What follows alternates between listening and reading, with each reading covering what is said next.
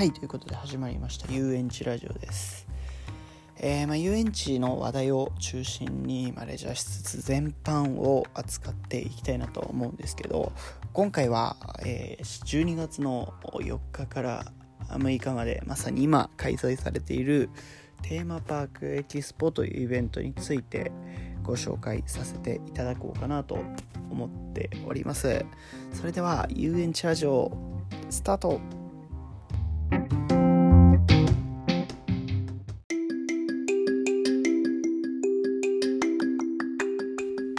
はいということで始まりました。改めまして、えー、こんにちは。中野 Q でございます、まあ、遊園地にほぼほぼ毎日行きながら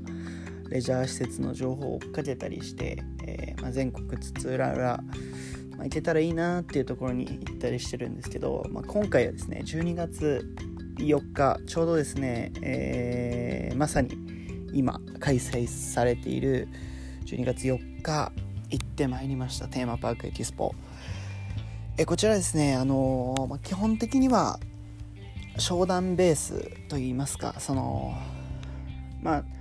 あのおもちゃショーとかもビジネスデーっていうのがあったりするんですけどあのー、まあ要は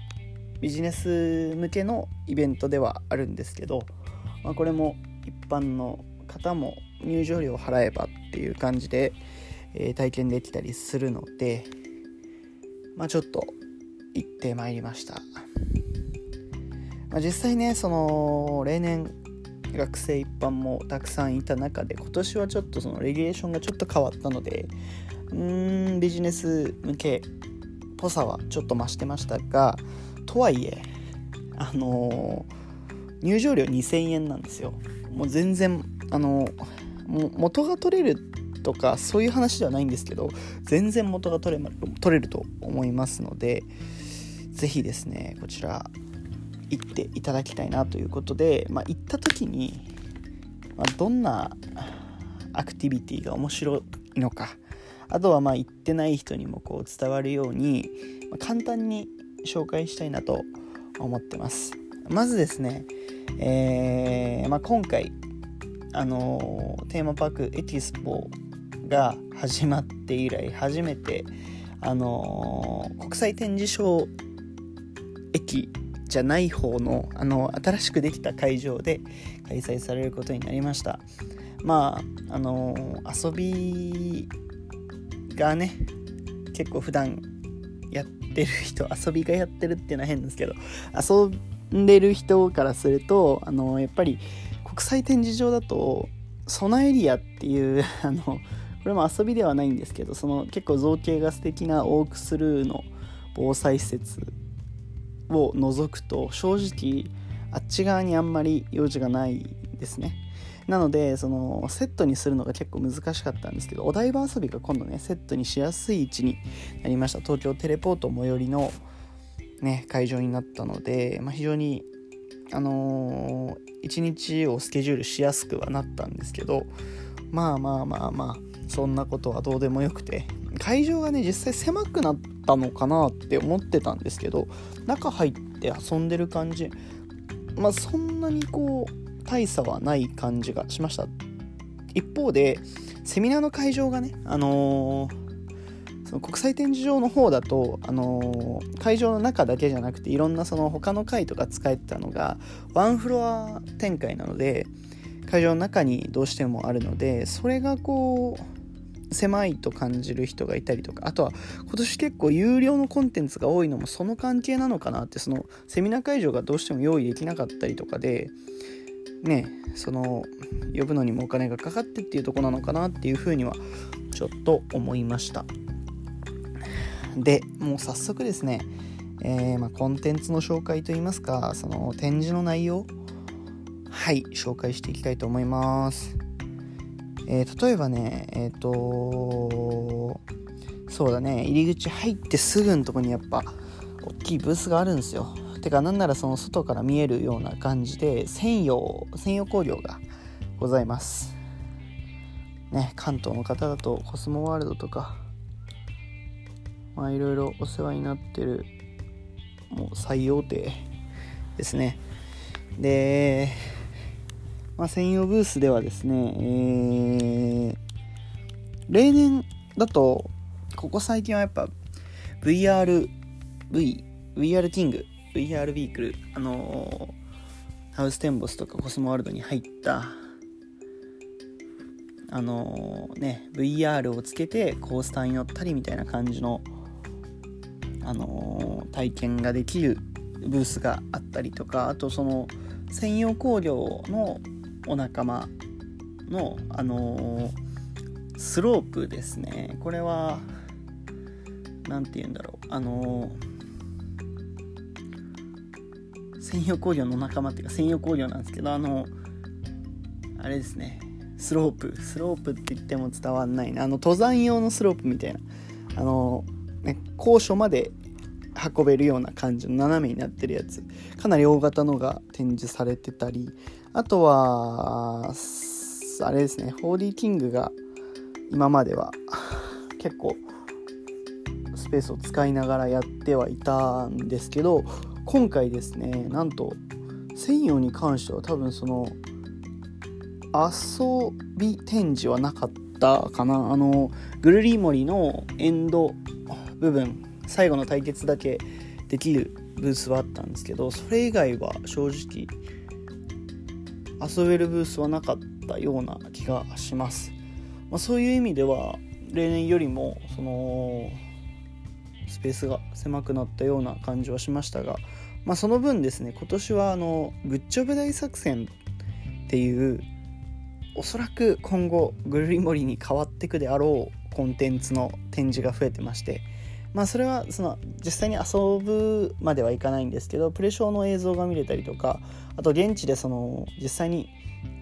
体験する時に見る映像が、えーと、その種目ごとに見れてたりとかするので、まあ、そういう意味ではまあその新しい発見があったなっていうふうには思いました。あとねその俺が今回思ったのはまあその専用ブースに関してはやっぱりねそのパネル展示がすごい増えててグルリモリとグッチョバ大作戦グッチョブ大作戦は本当にすごいこうページを割いてたパネルを割いててなんかやっぱり主要商品なんだなっていうところは感じましたね。まあそのグルリモリがね今全国で20箇所とかなんででそれをこう今度増やしていくよりもグッジョブ大作戦をっていうことなのかなっていうふうには感じながら見ておりましたね。すごいでもアメニティの数とかもすごくて素晴らしかったと思います。続きましてそのお隣がですねスクエア・エニックスのブースなんですね。ここが、まあ、正直どうだろう。ブースの価格で言ったら一番広いような気がしますね。うん。体感的には一番広かったと思います。ここはねえっ、ー、と2つのコンテンツが体験できます。体験型がね非常に豊富なブースでしてあのよけろっていうこれは本当に動画を見ていただかないと分かんないんですけどあのバラエティ番組とかにありそうな、あのー、足元にブロックが流れてくるのでそれを飛んだりあの避けたりしながらこう踏まないようになんとかこう生き残るみたいなサバイバルゲームみたいな感じだったんですけどこれがねなかなか面白くて、まあ、スクエアニックスといえばバハムトディスコだったりとかあとはまあそのラグナテンボスのアルティンベーダーとかあの辺がそうなんですけどまあ本当に多分バハムとディスコとはまた毛色が違いますけどそれこそアルティン・ベーダーにとって変わられるポジションだなとは思いました。でなんならアルティン・ベーダーよりも面白かったしうんこれ今後にすごい期待しちゃいますね。すごかった。とても良かったと思います。続いてえっ、ー、とあれだな。スクエア・エニックスはあのナイトウォークシリーズっていう、まあ、今後展開していきそうな雰囲気のあるあのブースがありましてここがね、あのそれこそ僕は未体験なんですけど二次元の森にあるナイトウォークだったりとかあとはそのメッツァビレッジムーミンバレーパークのあの夜の散歩に近いような感じでなんか本当にロケーション次第では超化けそうな雰囲気でした。ただまあその今回はね実際にそのナイトウォークをするわけではないのでそのプレショーとエンディングだけ見せてもらう形だったんで本当に箱の中であのその自然が作られた状態でっていう感じだったんですけどでもあのプレショーとあのエンディングを持ってたら正直そのメインショーの部分でそのいろいろ演出が見れたらかなりの体験価値満足につながるなっていうふうに思ったのでどうにかしてね生かしていっていただきたいなと思いました。あれは本当に是非行ける人がいれば体験していただきたいなと思います。続きましてそうだね岡本岡本製作所さん。に関してはえ、ー、と、まあ、逆に例年はえ、ー、とメリーゴーランドとあと恐竜の動くやつがあってでまあ商談スペースっていう感じだったのが今年はそのジャングルスイングっていうあのザンペルラの ブランブランみたいなあれのまあその完全国産バージョンが岡本製作所さんの方に展示されててまあその動いてるシリンダーの部分とかも違うねっていう話を今日しながら見てたんですけどあのー、まあ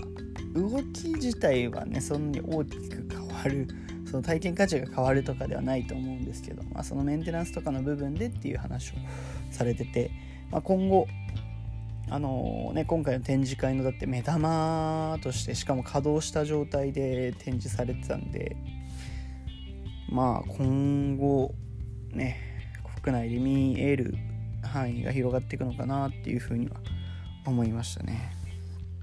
はい。でね続いて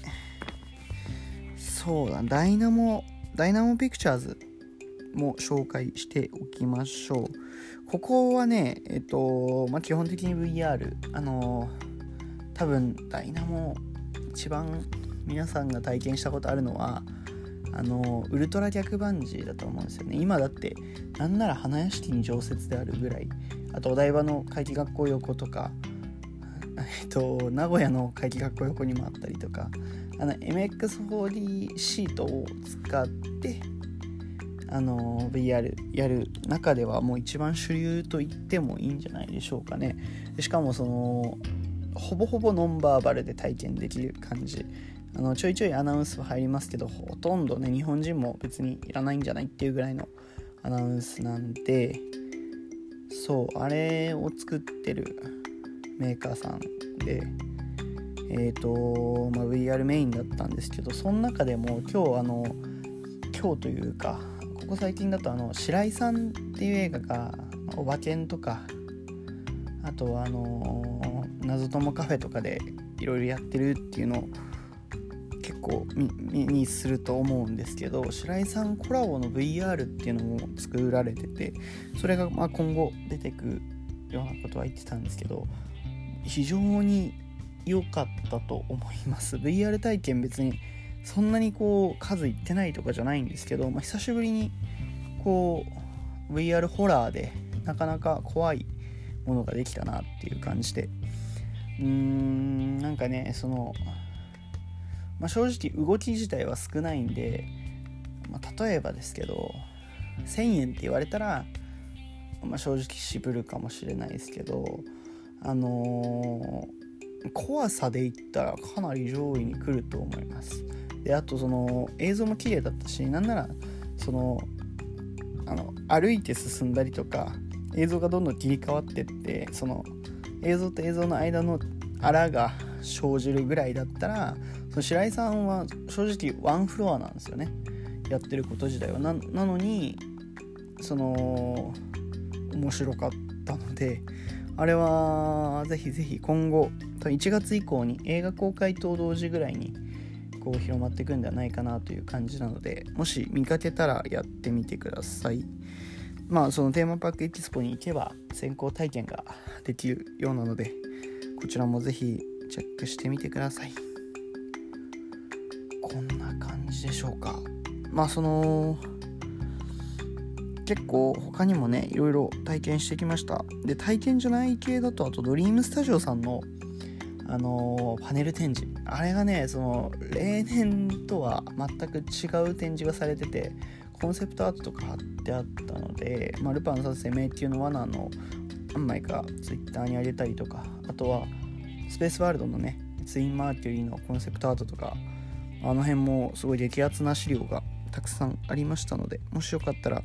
まあ、テーマパークエキスポ足を運んでいただいてね。あの入場料2000円かかっちゃいますがまあそうですね体験もそうだしうんいやまだまだ全然楽しいなっていうで明日明後日に関してはやっぱ遊園地系のセミナーも無料で見れるのが何個かあったりするのでもしよかったらその辺も見ながら是非楽しんでみてはいかがでしょうか。